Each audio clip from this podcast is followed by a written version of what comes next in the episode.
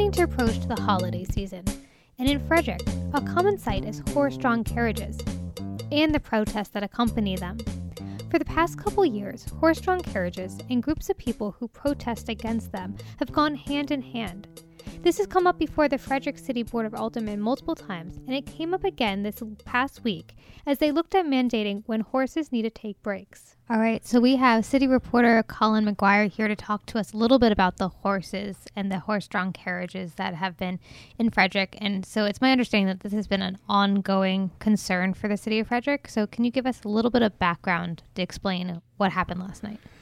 Yeah, um, so um, with the horses, a few, a couple years ago, uh, people started to protest. This is something that's been going on in downtown Frederick around the holiday season for a while. Um, but people were protesting about uh, the treatment of the horses and how many breaks they could have and how many they were legally um, required to have. So uh, the city worked, tried to work with both parties, the the people who run the horse carriage the horse drawn carriage ride business and also the people who are angry about the horses. Um, so they came to a conclusion in April that the horses would be able or they would be forced to break once every two hours for 30 minutes. Um, the the family, the Lamberts, who run the horse drawn carriage sort of company or business organization who provides this for Frederick, said uh, that's too much. Uh, we need every f- four hours, um, or else it would actually be harmful for the horses. They argued. So from there, they they kind of figured going into last night's meeting, which lasted very very late. Um, they went in hoping to get four hours. Ideally, they wanted five, one break every five hours. They w- they were going and thinking they would get four. Um, what happened though was they redefined the ordinance to say that the rest uh, can now also be tabulated between rides because they estimate between 8 to 10 minutes goes between each ride when people get on and off and that can be constituted as rest which is different than the way that it was. So if you add up those 8 to 10 minutes the rides last about a half an hour. Over the course of two hours you just naturally have your 30 minute break. Um, whereas before with the ordinance it, it wasn't clear. Last night was basically just about clarity. Um, before, what the thought was was that they would be forced to take 30 consecutive minutes off every two hours, which they didn't want to do. Now, the breaks between rides will will kind of check that box. And what was their argument for taking 30 minutes as harmful to the horses? Um, uh, which side of the argument? It's for the Lamberts who run the company.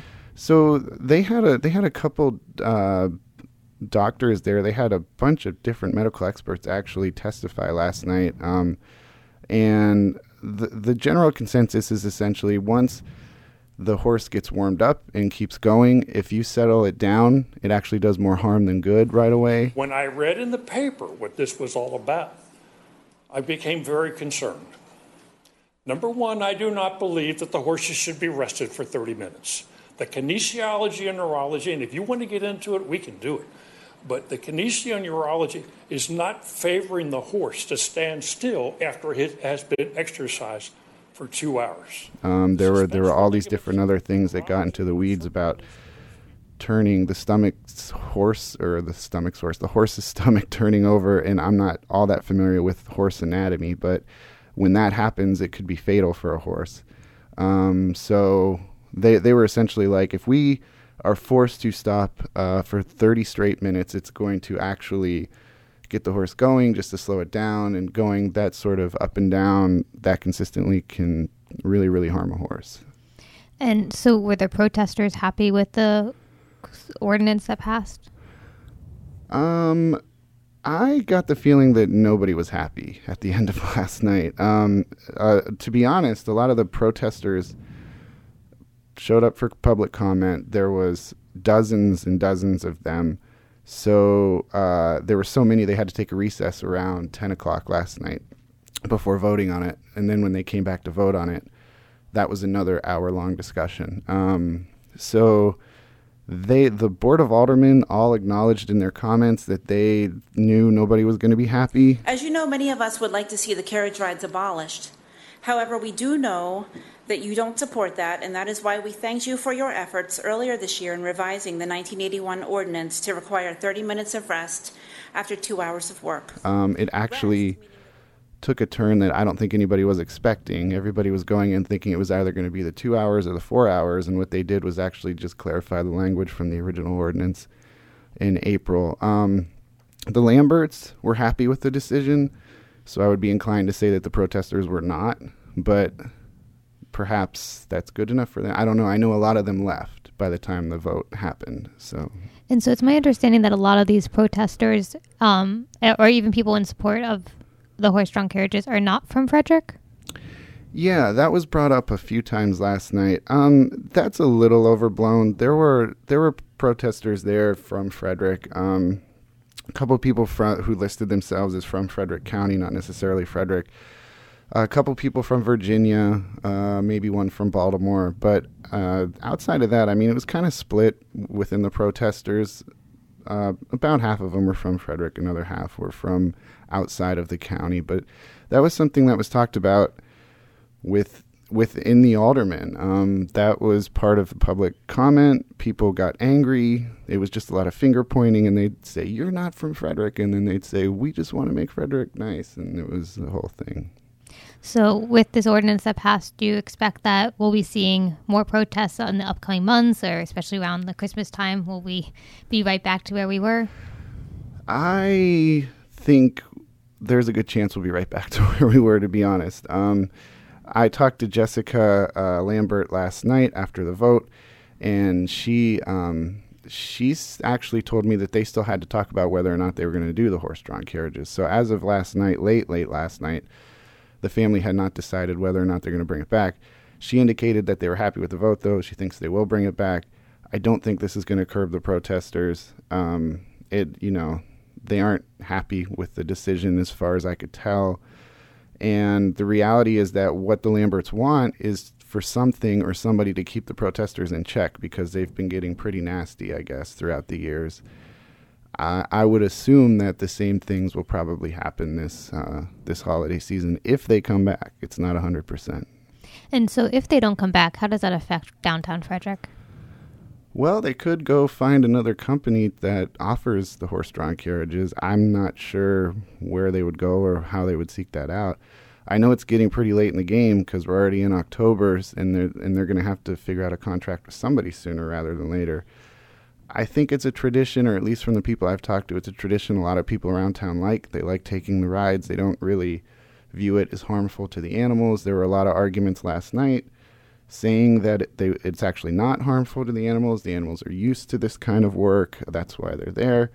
Um, so, I mean, I would gather that the the city would probably, if the Lambert contract doesn't work out, I would think we won't have carriage rides this holiday season because it's too late. And at this point, it'd be hard to entice another company knowing that you're walking into these protesters and things like that. So that's kind of that would be my guess, but all all signs pointed to the Lamberts coming back. All right. And to switch things a little bit, so I understand that another thing was brought up before the city alderman. Uh, this time it was scooters, which some people really love and some people also really hate. Uh, so, what's happening with scooters downtown?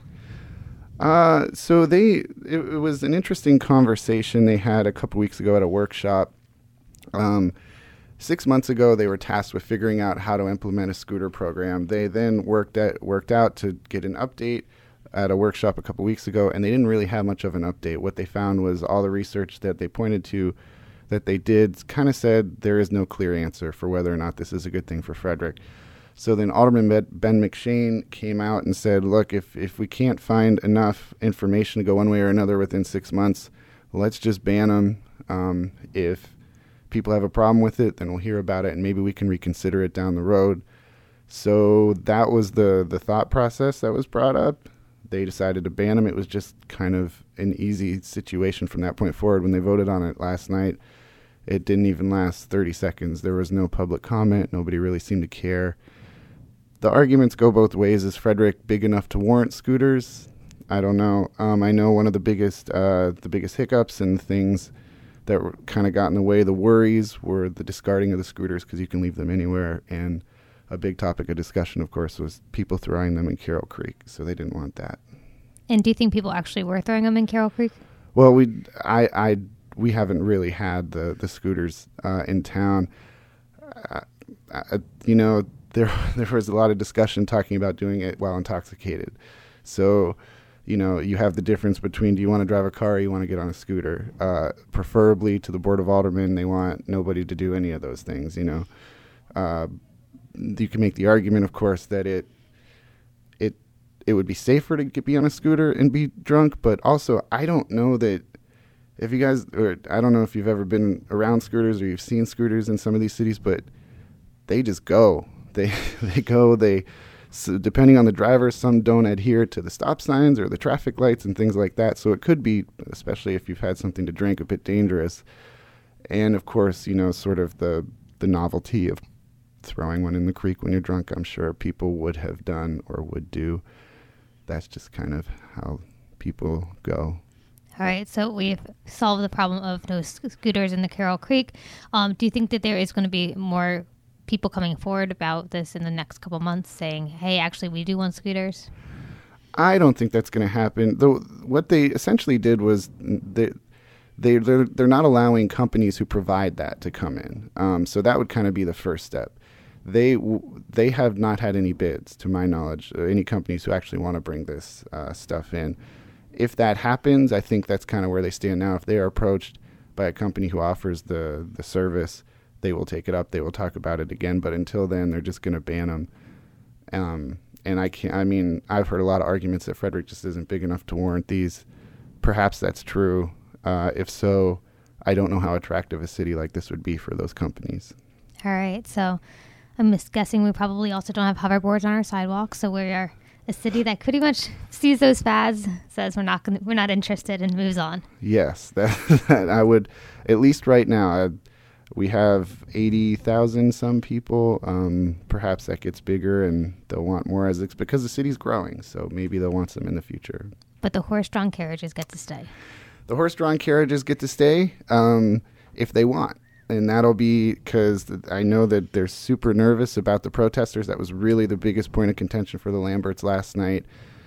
Some police officers testified we'll see how that goes if they decide to come back to Frederick. Like I said, I think they will. Um, if they do, though, I'm I'm interested to see how the protesters react because they're going to have to beef up uh, some of the the police force because I guess things really really got nasty. I don't know if if you've ever seen how that goes, but man, there's some mean stuff going on.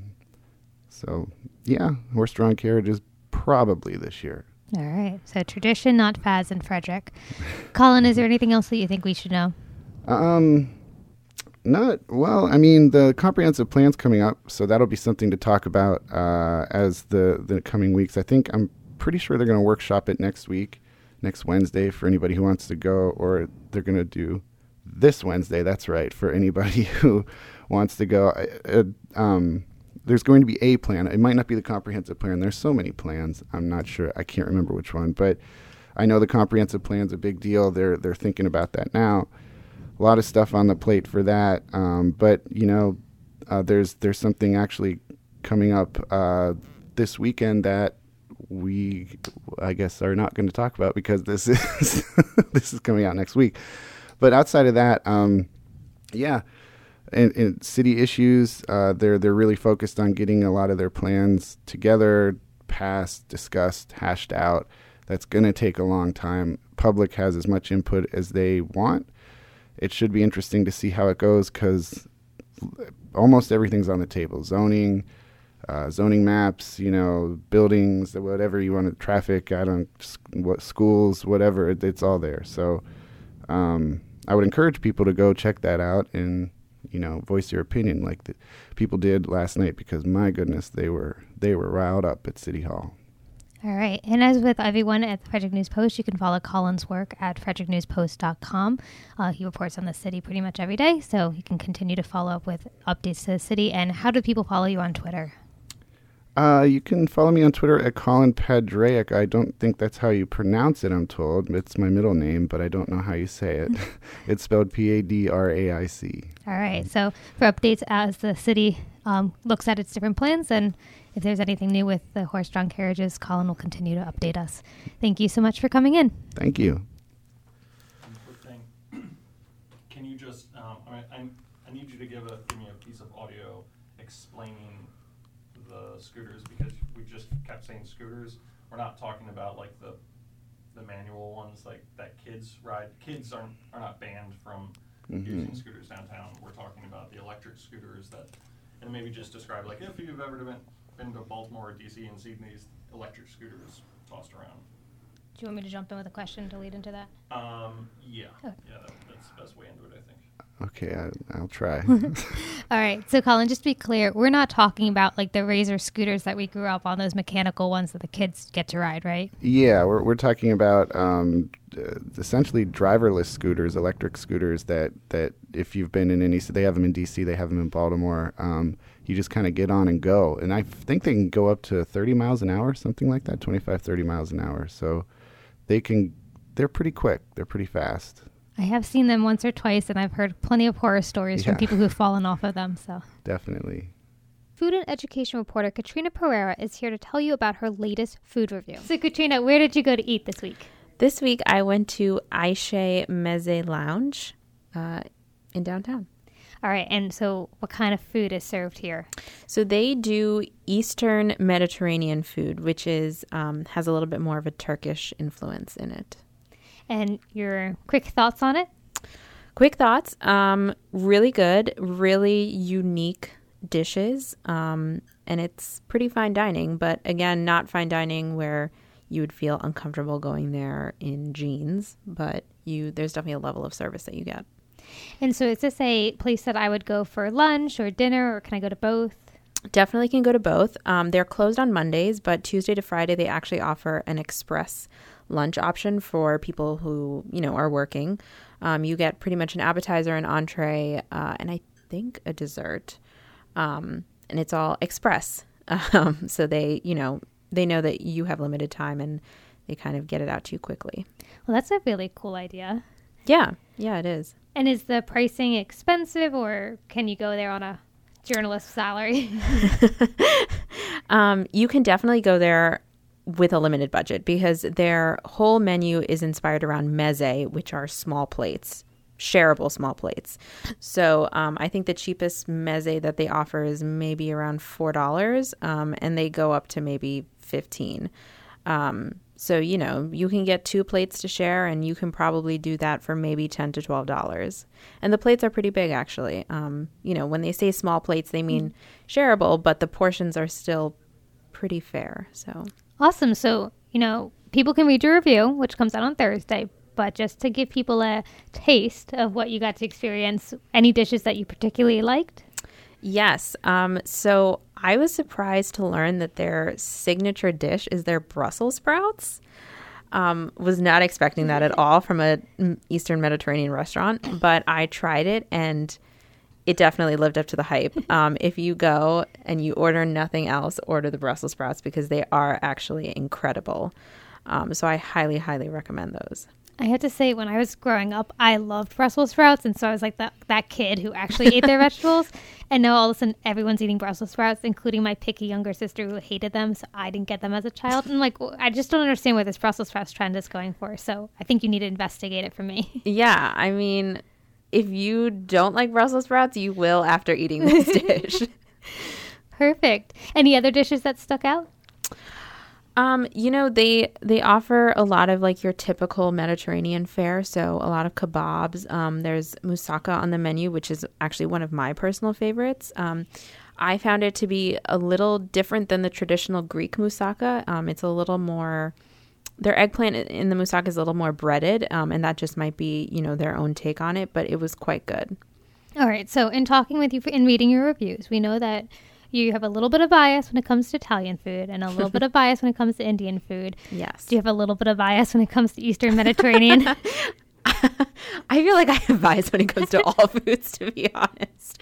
But um, I I have been to Greece and Turkey, so I will say that. But um, but I don't. I wouldn't necessarily say I have a bias. Um, yeah. I, you know, I, I like Mediterranean food. I love Greek food. Like I said, moussaka is literally one of my favorite things to eat ever. Um, so I definitely probably judged that a little bit more than maybe some of the other dishes. Um, but yeah, I don't know, maybe. And can you see yourself going back there? You know, if you're downtown covering a Board of Education meeting, grabbing that express lunch?